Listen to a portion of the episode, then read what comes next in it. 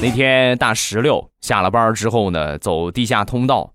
这地下通道呢，就是类似天桥一个样啊，走地下，老感觉很阴森、很恐怖。正好前面有两个帅哥，就跟着他们俩呀，就往前走。然后他们加快速度呢，大石榴跟着也加快。他们慢，他也慢；他们小跑，他也小跑。跑了一会儿之后呢，那两个帅哥不淡定了，站住，转头冲着大石榴就大喊：“大姐！”地下这么阴森森的，你看你长得这个样也挺吓人的，能不能别跟着我们了？我们真的是好害怕呀！